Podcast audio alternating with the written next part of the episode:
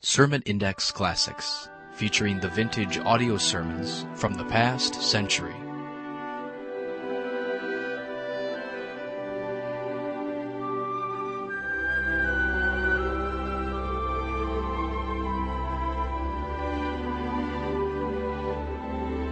Welcome again to Sermon Index and today's program featuring some of the best sermons preached in the last century. This program is provided by the Ministry of Sermon Index. For more messages, log on to our website, www.sermonindex.com. Now, here's today's program.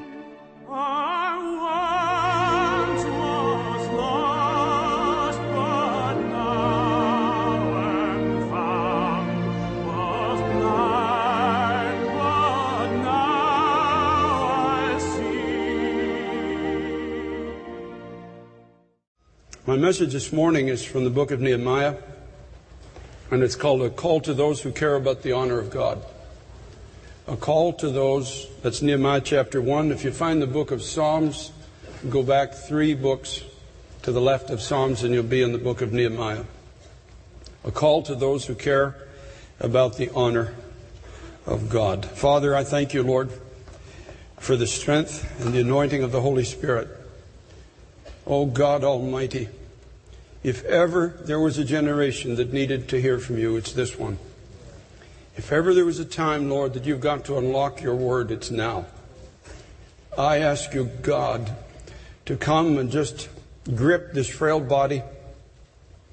Be the air that I breathe, God. Be everything, Lord, in this church, in this word today, God. And I'm asking you, Father, in Christ's name, move us forward as a body and as a church age. Move us forward into that which God has intended for us.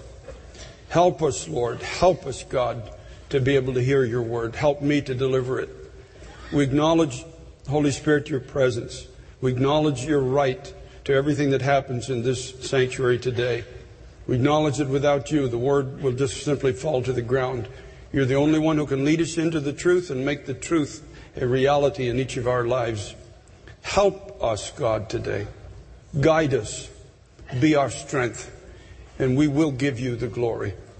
We thank you in Jesus' mighty name. Nehemiah chapter 1, a call to those who care. Do you care about the honor of God? Now, this morning, as I was praying about this word again, I felt that this will be a definitive day for some in this sanctuary.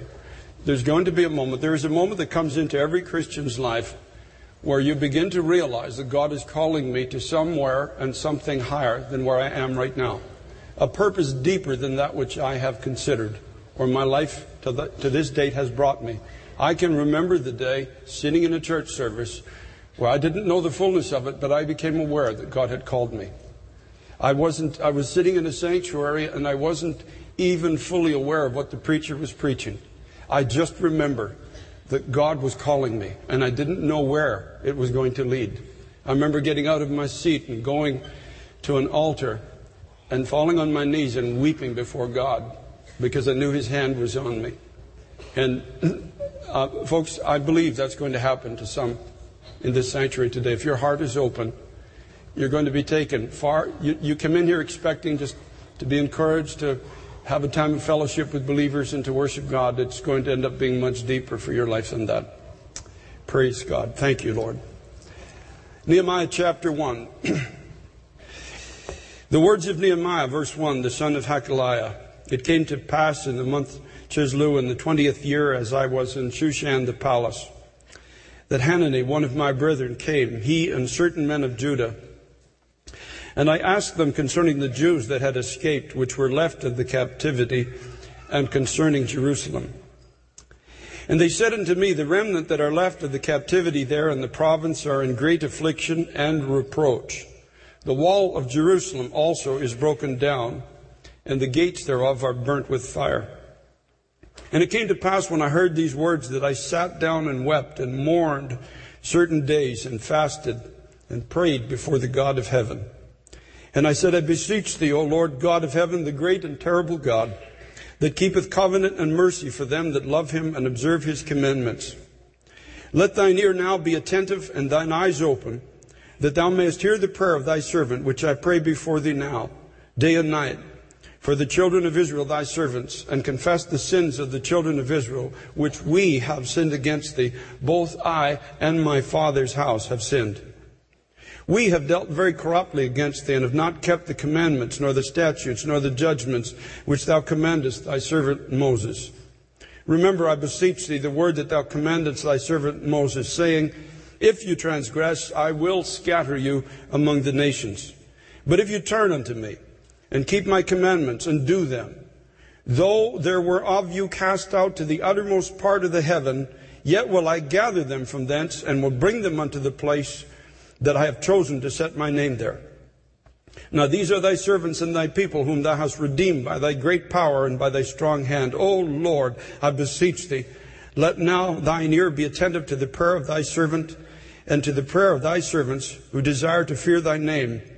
And prosper, I pray thee, thy servant this day, and grant him mercy in the sight of this man, for I was the king's cupbearer.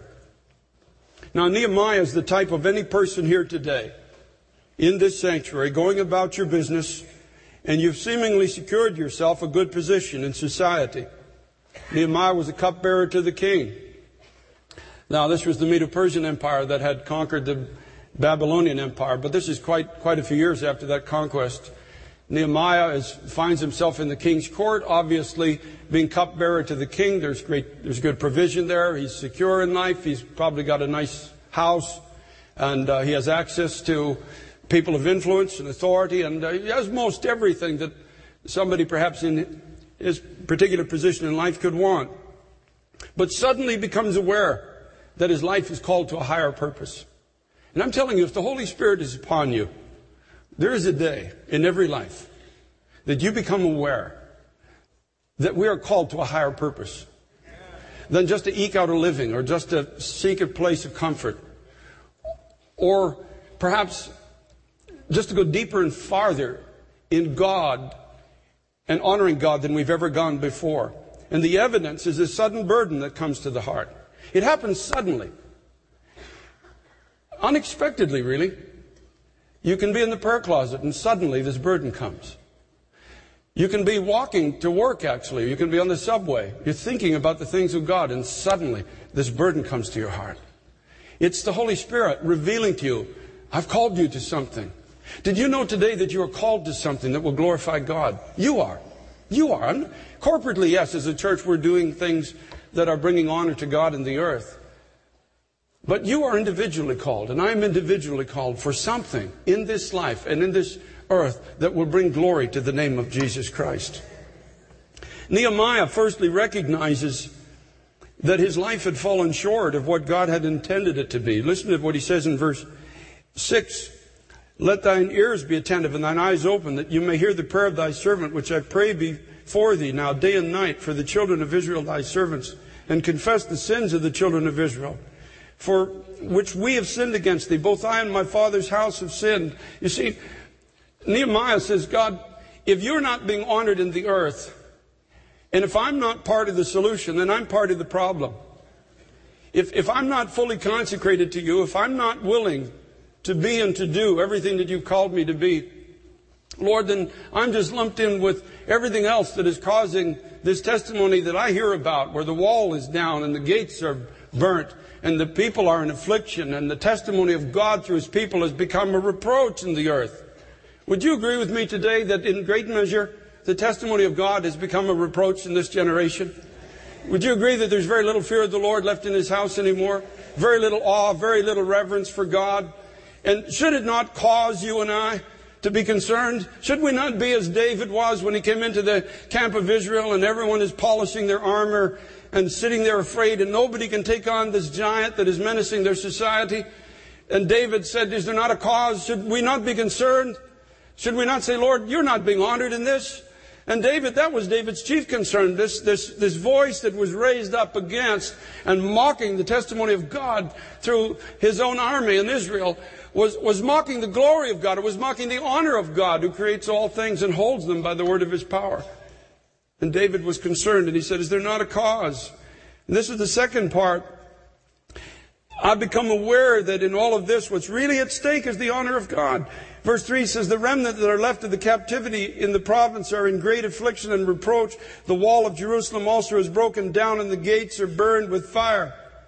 It's the honor of God. If, if I'm not being everything that God is calling me to be, then there's something of the honor of God that is missing through my life. And it's, it's my heart's cry and I believe it's the heart cry of, of many who are here today that I've finished this course of life that I have, like Paul saying, I've run a good race. I've finished my course. I've kept the faith. To, to be able to put your feet up in your bed as it is at the end of life and bless your family and say, God, thank you for what you were able to do through this frail vessel. Thank you, Lord, that you gave me the power to never say no to you and to believe that you could sustain me through every door that you caused me to walk through. And everything that you said that you wanted to do, I never shrunk back in unbelief. I never looked at the giants. I never looked at the impossibility, but I looked at the God who calls things that are not as if they are. And I walked with him and brought honor to his name in the earth. Praise be to God. Do you know the potential that's in this sanctuary today to do good for God and to bring honor to His name. Do you know if we fully followed what God has for each of our lives, the potential in the mission field, the potential in the house of God, the potential in, in the places that we travel in our day to day journey?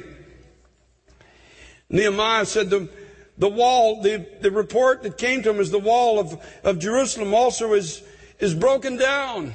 And the wall represented the dividing line between those who choose to dwell where the true worship of God is and those who don't. The wall was down. You can, you can just picture it. It's, it's, it's a physical type of what happens in the spiritual realm. When the wall is down, anybody can just come in and pretend to be worshiping God.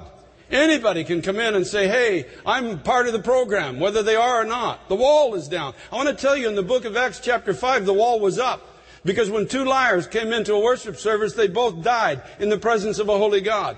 Folks, I want to tell you something. Fraud can't exist when the wall is up. There's, a, there's a, a line of demarcation between those who are gods and those who are not gods.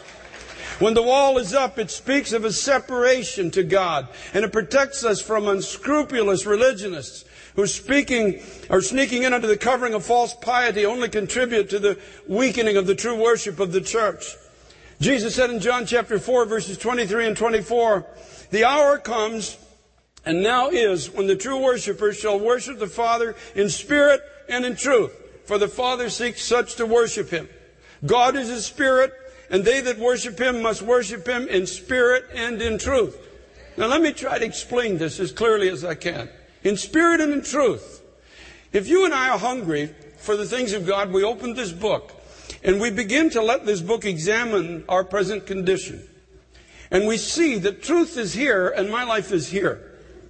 And for me to attain to this place of truth that God is speaking to my heart in the natural is not possible. Paul the apostle said it. I know what to do, but how to get there and how to do it, I don't know how to perform it. Paul said, I, I live in a body of death. How will I ever be delivered from this body of death? And then he said, thanks be to God through Jesus Christ, my Lord. So truth is here. My life is here.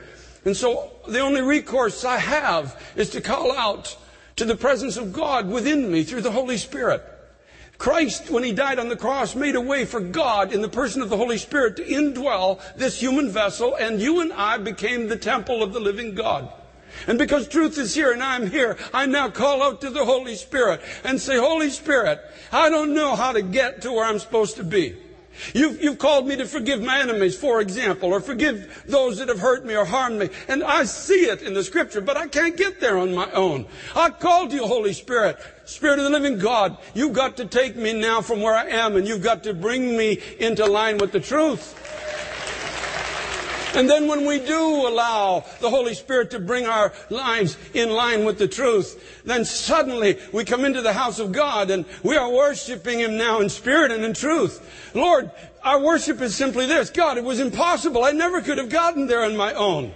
Oh, praise God. Folks, that's, you see, when the church loses that, it all becomes now, we're turned to hymn number 384 and we're going to sing verses 1, 5, and 7. And we're going to do this three times, and everything becomes so methodical and predictable because there really is no worship in spirit and in truth. When people are walking in truth, you don't have to tell them how to worship. When people are walking in truth, worship, worship, worship just comes in the temple. It is natural to worship. It is natural to lift your hands. It is natural to say, Oh God, thank you for what you've done. Thank you, God, for what you're doing in my life. Thank you, Lord, that yes, I'm not everything that I, I, need to be, but I'm, I'm leaving behind what needs to be left behind. I'm pressing forward to the mark of the high calling of God in Christ Jesus. I'm changing from image to image and glory to glory by the Spirit of God within me. Hallelujah, hallelujah, hallelujah, hallelujah, Lamb of God. I praise your name, Lord. I bless you, God. I bless you, Lord. Hallelujah, hallelujah. Hallelujah, hallelujah, hallelujah. Nobody has to teach you how to worship if you are walking in spirit and in truth. Praise God. The children will worship. The aged will worship. Everyone who's walking in truth and empowered by the Holy Ghost will be able to worship. Oh, hallelujah to the Lamb of God. Thank you, Jesus. Nehemiah 1 3 he says, and the gates thereof were burnt with fire. Merchandisers had free access to the holy places. That's every generation that turns from the true worship of God, opens its doors to merchandisers. It happened in Jesus' day when he came into the temple in Jerusalem. It happened in Nehemiah's day, and it's happening in our day. You imagine in that day, walking into the temple area, and it would be just like a, a bazaar, literally, like a street fair going on. One man is saying, hey, over here, over here, hundred dollars, get your holy water right out of the well in Bethlehem. And all you got to do, we'll send it to you in a little vial, hundred dollars, just a hundred dollars, and you drink it, guaranteed to cure every ailment. And there'd be others over there. Hey, a sale special this week, holy handkerchiefs.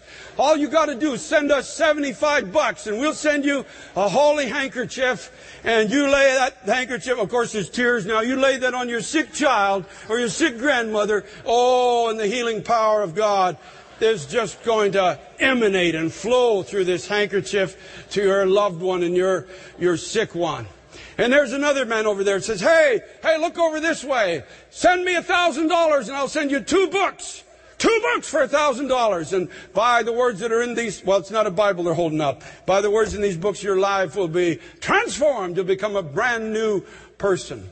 And then you pass by another booth and he says, Hey, pastor, are you tired? You tired of seeking God? You tired of all uh, the hard work in the house of the Lord? You tired of all the difficulty? You tired of trying to move the church forward? Hey, we got a package just for you. One year of pre-prepared sermons and all the video gizmos that go with it. And we guarantee you that you will have more ties, you'll have an increase in your attendance, and instead of going into the prayer closet Saturday night, you can go to the golf course instead on Saturday. Oh, Pastor, turn over here, turn it over here. It's everything you've ever longed for, everything you've ever dreamt for. We're living in that generation, folks. An absolute, an absolute street fair of thieves have come into the house of God in our generation. Stealing the presence of God. Nehemiah, in Nehemiah chapter 13, verse 19. Now, when the gates are down, merchandisers can come in. Remember, it was in the gate of the camp in Exodus 32, 26 that Moses stood after the people had made a tragic error in building their own God and worshiping it. And Moses stood in the gate, the scripture says, and he said, Who's on the Lord's side? And all the sons of Levi gathered themselves together with him. I'm telling you, I feel something burning in my heart again in this generation. There's a voice that God is raising, and pastors all over now the world. They may not be in big pulpits or big churches, but there's a voice that God is putting into the ministry again, and they're standing in the gate and saying, Who is on the Lord's side? Who is on the Lord's side? Nehemiah chapter 13, verse 19. It came to pass, he said, when the gates of Jerusalem began to be dark before the Sabbath, I commanded that the gates should be shut and charged they should not be opened till after the Sabbath. And some of my servants set I at the gates, that there should be no burden brought in on the Sabbath day. Verse 20. So the merchants and sellers of all kinds were lodged without Jerusalem once or twice. The buyers and sellers, you see, they never give up, trying to get into the temple. Then I testified against them and said unto them, Why do you lodge about the walls? If you do this again, I will lay hands on you. Now, he wasn't talking about praying for healing here. and from that time forth, they came no more on the Sabbath. Nehemiah was able to lock them out because the gates had been put up again. The gate, the narrow gate. That gate where Jesus says, I am the door. By men, by me, men come in and out and find pasture. Nehemiah, again, chapter 13 and verses 4 to 9 tell us that flesh was occupying the place that, had been set apart for holy purposes. Verse 4 it says, And before this, Eliashib, Eliashib, the priest, having the oversight of the chamber of the house of our God, was allied unto Tobiah. In other words, there, he had a secular friend, perhaps a government official, a leader, and he, he had made a place for him in the temple. And he had prepared for him a great chamber, where aforetime they laid the meat offerings, the frankincense, the vessels, the tithes of corn, new wine, and oil, which was commanded to be given to the Levites, to the singers, and to the porters, and the offerings of the priests. But in all this time was, was not I at Jerusalem, for in the two and thirtieth year of the king of Babylon came I unto the king, or after certain days I obtained leave of the king. And I came to Jerusalem and understood of the evil that Eliashib did for Tobiah in preparing him a chamber in the courts of the house of God, and it grieved me sore. Therefore I cast out all the household stuff of Tobiah out of the chamber. And I commanded, and they cleansed the chambers, and thither brought I again the vessels of the house of God with the meat offering and the frankincense. Now, this really says this flesh was occupying the place that had been set apart for spiritual things. Folks, what a tragedy if we let flesh begin to govern the house of God. If we throw out the holy things, if we throw out the, the meat offerings represented obedience, the frankincense represented worship and prayer, the vessels represented the reverence of God, the corn, wine, and oil represented the complete provision of God in Christ, which was to be given to the priests and ultimately presented back to God Himself. And yet all these things get thrown out, folks. All the miraculous goes out when we let flesh come in and begin to govern the house of God. When we let men's ways take over the ways of God, men's reasonings take over the leading of the Holy Ghost. When we let strategies and committees begin to govern the people of God instead of being led by the Spirit and the truth of Almighty God. We throw out the holy things of God and we make room in the temple for carnal men who have no place there. They don't belong in the house of God. And Nehemiah, knowing the wall was down, knowing the gates had been burned with fire, comes into the temple and thank God for the courage of this man. The very same thing that Christ did when he went in the temple in Jerusalem. He took Tobiah, and Tobiah was a man of influence and authority, and took his furniture and took his stuff and threw it out of the house of God. And brought back into the house of God those things that were to be given and provided for those that were leading the people. Those that were leading in worship were to have this provision of God. But carnality will take it out of the house of God. Nehemiah put his life on the line and returned to Jerusalem with authority from the king. And I want to tell you something today. The day you decide to get up, no matter what kind of a mess is going on in the name of God, and you decide to get up and rebuild as it is, or let God rebuild this testimony of Christ in your life, you are walking into any place that you go with the authority of the King behind you. You have the authority of the King. Nehemiah came back into this place where it's just an absolute religious mess that's going on. In spite of Ezra's reforms, in spite of the things that had happened, it was just so utterly incomplete because strangers were allowed access into the temple. Nehemiah came back and he began to tell the people, he said, listen, I've not come on my own. The king has sent me and I have authority from the king to begin to rebuild. And as he began to share this burden with the people, many began to rise up to the task and said, if the king has sent you, and if you have the authority of the king, that means we have the authority of the king. And they said, we will rise up and build. And all the gates of the wall, people began to rise up and rebuild again. Now you ask me the question, how do we do this today? How does this apply to me? Now this is an Old Testament example of a, of a physical wall that began to be rebuilt and physical gates that began to be put back on their hinges.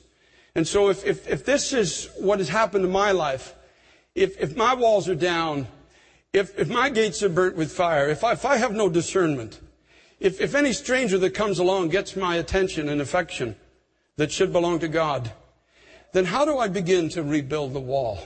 How do I begin to set these gates back on their hinges? Now, I want you to picture with me all of these families that began to build. And they began to build at various gates and various portions in the wall. Some began to, the scripture says, began to build where their homes were. They had a home close to the wall, so that's the spot that they chose. There were families involved. There were rulers involved. There were people from, that had part of a religious heritage involved in this too as well. And they had to begin by picking up that which had been cast down, that which had been destroyed, that which had been rendered as it is ineffective. It had originally had a purpose in the wall, but through various conquests had been left in a rubble in the streets. Isaiah talked about a day in chapter 59 and verse 14 where truth has fallen into the street. And you see, we begin to rebuild what God intended our lives to be by picking up truth and applying it to our lives in places where it's fallen into the street. I want to tell you something. There's a lot of truth in the street outside the doors of this church. Between the door that you used to come in and Broadway, there's a lot of discarded truth. A lot of people have sat in this sanctuary and others like it, and truth has been proclaimed. And, but we have a tendency to be kind of selective in our obedience in this generation. And you say, well, maybe later. And so we take the truth that's been revealed to us and just get outside the door. Now, we would never do this here. We'd never deny in the presence of God that we have no intention of building our lives with this truth, but we get outside the door and we drop it. How many times have I or any other pastor in this church said, listen, if you're living in fornication, you're not going to heaven if you continue in that lifestyle. And many people know, you know this today. So now you have this block of truth in your hands.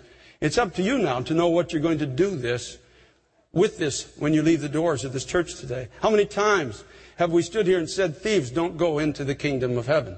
I don't care how you plan to pay it back. I don't, I don't, it really doesn't matter. Thieves don't go into the, look in Revelation. Thieves dwell outside the city. Liars dwell outside the city. And so we are responsible for what we do with what we know. That's how the, the wall begins to be rebuilt again. If there's an area in your life that you are not willing to embrace the truth and call out to the Holy Spirit to, as we said earlier, to bring your life in line with that truth, then you leave yourself wide open to the, the handkerchief guys and the holy water guys and all the rest of them can come in and get you because you've got a huge hole as it is in the wall that God wants to build around you. The only defense against it is you and I have to embrace the truth we know. We have to walk in the truth we know. We have to love the truth. And Jesus said, You'll know the truth, which applies an intimacy or an intimate embracing, and the truth will set you free. We're to be a free people. We're, we're to be a people of joy. We're to be a people who have the absolute total provision of God in our lives. We're to build a life that agrees with the Word of God.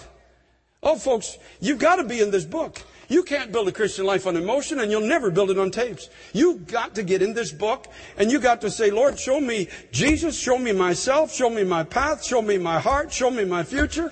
God, show me, show me in this book and bring my life in line with your word.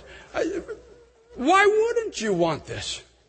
For what possible reason would we want to allow ourselves to be vulnerable to an enemy that is much more powerful than we are.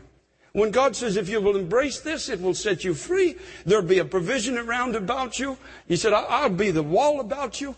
I'll, I'll be the gate that protects you. I'll be everything to you if you will come to me. We have to begin to rebuild this wall by removing in our homes the rubble that has held closed the doorway to the closet of prayer. When you go home today, that place that you should be praying. What is there? In, what's in its place? I, I think there's a lot of people who have a television set in front of the door of your prayer closet. Folks, There are some things that have to be removed. There are some things that have to be taken out of the way. And you and I have got to realize in our generation, I'm called to pray. Now, I'm not called to pray formula prayers. I'm called to just pray. I'm called to just go to God, and if all I can do is go, ah, that's what I'm called to do. I'm just called to talk to God. I'm just called to go into your presence, Lord. And you don't have to speak a hundred miles an hour when you go into the prayer closet. Take a breath. Stop for a minute. Let the Holy Spirit speak to you. Be honest with God. Don't go in with your King James language. Go into the prayer closet and say, God, I'm having the worst week of my life. My kids are a mess. And God, I don't know what to do, but I do know that you know what to do. And if you will open the door to me, if you will lead me to believe, if you will give me faith and establish the steps that you promise that you have placed before those that are righteous, God, I will walk in it and I know that I will live in victory. I know, God, that victory will be mine. Don't just pray the problem when you go in the prayer closet. Make sure you pray the solution as well. Too many people just go in and it's just a 20 minute whine session. That's all it is. Just a, a whining. And if you've ever had kids that do that, you know how utterly annoying that is. Go in and pray the solution, not just the problem. Because God knows the problem, so all you're doing is telling him something he already knows. If, if you feel the need, then by all means. But then move to what God speaks. Move to what the Word speaks. Move to what God is already speaking in your heart. Lord, Lord I'm, a, I'm, I'm an angry person, but God, you say the fruit of the Spirit is love, joy, peace, long suffering. So, God, I'm choosing to believe that as a higher reality than where I'm living right now, and than what I'm fighting with now, and then what's, what's governing my life now. So, Lord, I'm trusting now by the power of the Holy Spirit, you're going to take me there, and you're going to bring my life in line with that. And God, as you do, I promise I'm going to bring it back to you for your glory. I'm going to bring it back for your glory. I, I, will be kind, Lord. I will allow you to love others through me. I will allow this fruit of God to be birthed in and through my life, and your name will be brought to glory in this human vessel. And thirdly, we begin to rebuild this wall by calling, by example, our children into the work of God. We, we do it, we don't do it by just study alone. We don't do it by just telling. We do it by example. In Nehemiah chapter, I love it, chapter 3 and verse uh, 12, I believe it is. Nehemiah's talking about all the people in chapter 3 who are who are rebuilding. They're rebuilding. They're rebuilding all along this wall that's round about Jerusalem. And then he gets to verse 12, and he said, Next to him repaired Shallum, the son of Halohesh, the ruler of the half part of Jerusalem. He and his daughters. I love that. Here's this man on the wall, and you can, I don't, I, I don't know how many daughters. I do know there's more than one. And there they are working with him. And Nehemiah is, is surveying this wall, and it's, it's not just men involved in this, it's men and their children. It's men and their families. It's women and their children, women and their families. They're all involved in the rebuilding of this wall that is down, and this, this loss of the glory of God, and the, whatever it is that has brought the name of God into reproach in their generation. They are rebuilding it. And folks, just start where you can. If your family will only pray with you for five minutes, then start by praying for five minutes. But start somewhere. And do by example. Don't tell your kids what to do. Show them what to do. Put your hand to the plow first. If you're telling them to be kind or be obedient, then you be kind and you be obedient to those that are over you in authority. Lead by example in this generation. And, and realize that, that our children are not going to follow just what we say. The modern day, uh, much of the modern day religion is an evidence of that because there's such a lack of young people in it now, today. They're not going to just follow what we say, but they're going to follow what we do and who we are in God. He and his daughters.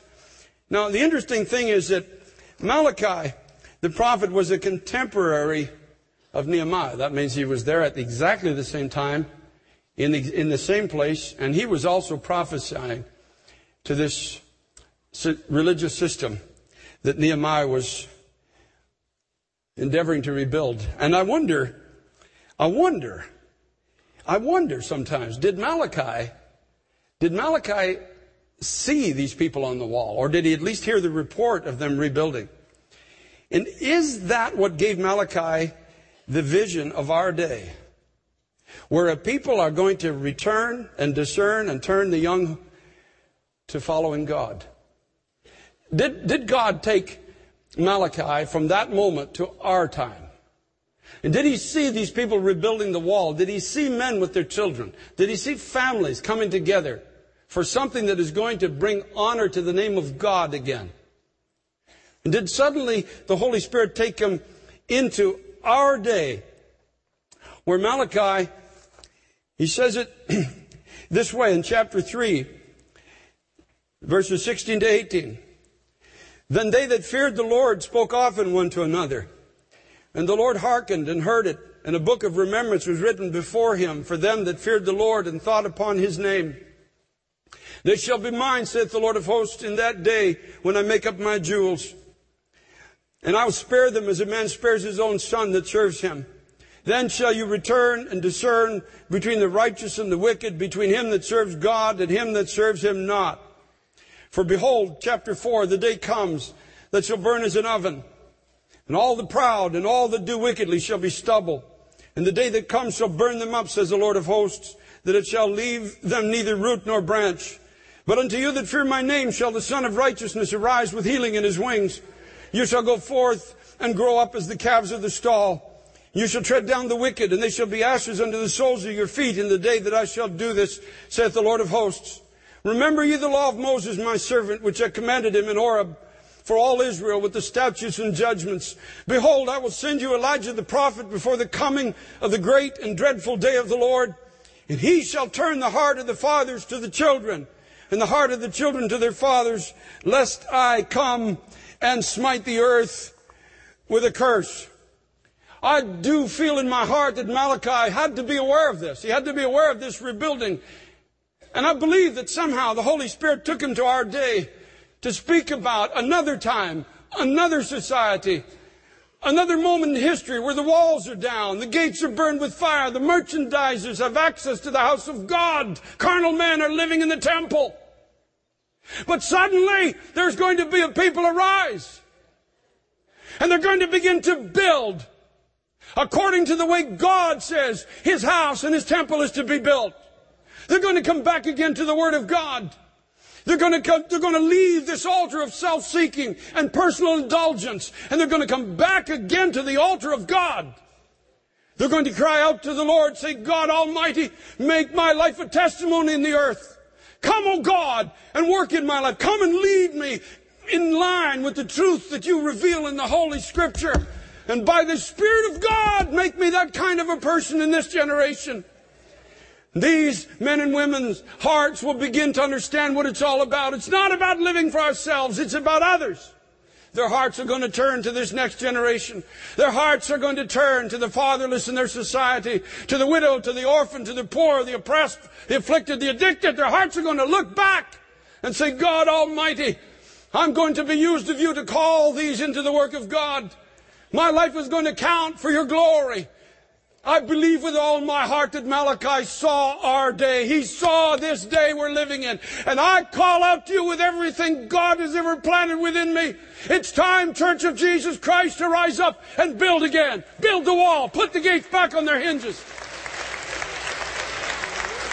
It's time for you. It's time for me to go deeper and farther in God than we've ever gone before. To say, Lord, I'm tired of being led by every passing stranger that's trying to sell some new thing in the name of God. I'm tired of it. I'm going back into the book, mighty God. And I'm going to believe you for the power to rebuild in my life what everyone else says can't be built. I'm going to trust you, God. You're going to put my feet in front of each other. You're going to so work your kingdom inside of this physical temple that this temple will become a place of prayer and glory again in my generation. Hallelujah to the Lamb of God. Hallelujah. You've got to believe this, folks. You've got to believe. You've got to believe it's time to rise up and build. Now, researchers tell us that the wall was made of bricks that were made of clay and they're mixed with reeds and they were fashioned in the sun. Amazing. We're created of clay. And truly, we're fashioned in the sun. The, the typology is amazing. I love because you see, I read my Bible looking for Jesus in every line. Because it really is all about Him and His church. All through the Old Testament, obviously through the New, it's all about Christ and His church. The Old Testament is really a shadow play of you and I and our relationship with God in Jesus Christ. Isaiah chapter 42 and verse 3, speaking of Jesus Christ in this chapter, talks about his coming, talks about his power, talks about his work. And he says these incredible words A bruised reed shall he not break. Now remember, the wall is built with clay mixed with reeds and hardened in the sun. A bruised reed, in other words, will he not cast away. He'll not cast you aside if you come to him in spite of your condition or failure. He'll gather you up with his hand and strengthen you by his spirit and make you a part of the living temple of God through which Jesus Christ will be glorified in the earth. God says, no matter where you are, I will not cast you away. If you come to me, if you come to me, I will do something so powerful in your life, so miraculous, that my name will be glorified. Your children will look at you, and it might even be a situation where your children are no longer at home. But God says, I will do something so powerful in you that they will look and have to consider again the ways of God and the kingdom of God. I will so change you from the inside out. Your life will be a life of continual praise. You'll get up in the morning with only the words, Thank you, Jesus, on your heart. Thank you, God. Thank you, God. You'll go to bed at night. Thank you, Lord. Thank you, Jesus. Thank you. Now, You'll even thank Him if you failed in the daytime. Say, God, I failed, but thank you. Tomorrow is a new day of mercy. Tomorrow is a new change. Tomorrow is a new door. Tomorrow is new strength. God, thank you that you covered me in my failure, and now you'll take me forward in your strength. It'll be a constant life of praise. You'll come into this sanctuary or wherever you're from Sunday morning, and it doesn't matter if half the choir can't get here because of the traffic. It doesn't matter if the band's on key or off key. It really won't matter anymore because you've got such a presence of God in this living temple. You will lift your hands and give Him glory. Oh God. Father, will you touch your church in this generation? Will you touch your bride? God Almighty, will you give us the courage like Nehemiah had to get up and go forward? And all that that meant to him and all that it cost him and all the opposition he faced. But yet in 52 days that wall was miraculously rebuilt. Even the enemies of God had to acknowledge that this was the hand of God. Even those who hated the fact that he had come for the benefit of God's people had to acknowledge that this was the hand of God. Oh, Jesus, the Christ of God. Would you lift your church again, God, out of the ashes? Would you lift your bride, Lord, out of despondency? God Almighty, would you build up the wall of discernment around about your people again? My God, would you have the gates of the heart put back on their hinges that your bride had not be giving your affection to every passing stranger and every merchandiser of the gospel. My God, would you touch your church again? Oh, Jesus, would you give us the courage to believe for the impossible, to get up, God, out of wherever we are and head to where you're calling us. Father, I pray, God, for those who are captivated in sin today, God, give every person in this sanctuary who can hear my voice the power and the courage to get up out of sin and to begin to walk towards the calling of holiness in God through Jesus Christ. My God, help those who are weak to understand that strength comes from Christ and from Christ alone. Help the despairing God. Help those who are struggling in their mind. Help those who have bought the lies of the enemy that they can only go so far and no farther.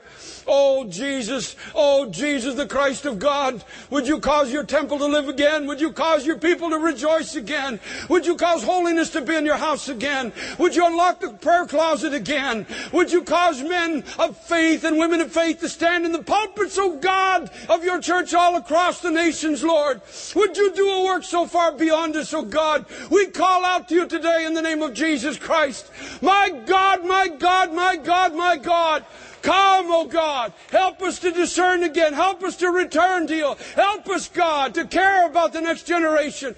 Help us, God, to escape, Lord, those who are planting the seeds of selfishness in the hearts of so many of God's people. Help us, Lord, to follow the footsteps of Christ.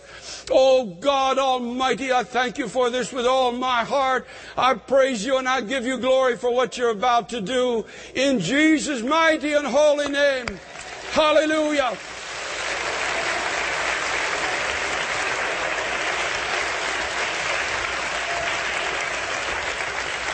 Now we are going to worship for a moment. My altar call is very simple today. You are in one place and God is calling you to another. And it could be just with an issue of truth that you have, you have neglected to let the Holy Spirit build into your life. I want to suggest to you that's part of the reason why your discernment may be lacking. It can be an issue of morality or honesty, an issue of character that you've not let God deal with. You've justified this really open door in your life to deception. It's time now to agree with God. It's time to say, Lord, your ways are right and my ways are wrong. It's time to pick up that stone of truth and let the Holy Spirit build that into you as part of your character. Is it painful? Yes, sometimes it's very painful. Is it difficult? As a matter of fact, it's impossible without the Holy Spirit. You can't do it. But you see, you don't have to do it. You let God do it. That becomes your testimony. You put one foot in front of the other.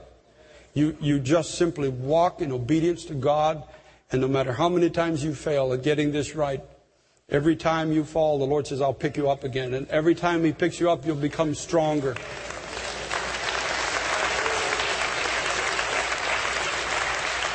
And also, this altar call today is for those who are in the position I was when I was about 25 or 26 years old, you just simply realize that God's calling you to something. You don't fully know what it is, but something has happened in your heart, maybe even today. And you say in your heart, God, my life is destined for more than this. I feel it in my heart. I don't know what it is, but I know you're calling me, so I will get up and go. I will. I have the King's authority that what you call me to do, you will accomplish. If that's your heart today, any of these things, as we begin to worship and stand, would you make your way to this altar, please? In the annex, you can step between the screens if you don't mind, and the balcony, you can go to either exit, main sanctuary. Just come here. Meet with God now. Meet with God. There'll be no formula prayers here today. Meet with God. Talk to God during this time of worship. Let God deal with the issues in your heart. Tell Him you're willing to pick up the truths that you've left in the street. And let the Word of God dwell richly in your heart. Come, move in closer. Let there be room for those that are coming. Now, for those that have come to this altar today physically, and there's others who've come in, in heart. Now, from the time the burden came on Nehemiah, and he was given the authority of the Medo Persian king, there was a journey involved of coming back to a place that he, or not back in his case, but of going to where he needed to go. And so there is a journey. You've, you've got to go back into this book, and you've, you've got to get your truth here that governs your life. So there's a journey involved. Then, when he saw what needed to be done and had summoned the strength to do it, it took 52 days. Now, that was a miracle. So, the whole point of this is this is not instantaneous. In some cases, uh, some people are going to walk away completely free of perhaps a, a lifelong of a certain struggle. But in other cases, there's a journey. But your journey will lead you to victory. Never give up along the way. Never quit. Never say this is too hard. God's called you to do it. It will be done. And what He's called you to be, you will be. By the power of Christ within you.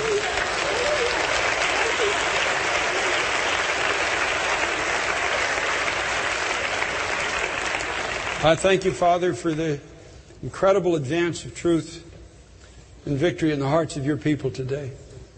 Oh, Jesus, I ask, Lord, only one thing that in this final hour that we're living in, that your name be glorified through your people in this city and around the world. And Father, we thank you for this. We bless you for it in Jesus' mighty name. Now, if you have embraced truth, there's, there's going to be joy come into your heart. It's a, it's a journey, but there's got to be a joy and an anticipation of victory. So could you take a moment as we worship and just thank God that you're going to live on, you're living on the victory side, you're going to know it. Our prayer is that you have been blessed and encouraged by this sermon. To download full sermons, go to our website, www.sermonindex.com. You can contact us through the website, and please share a testimony of how this sermon has ministered to you.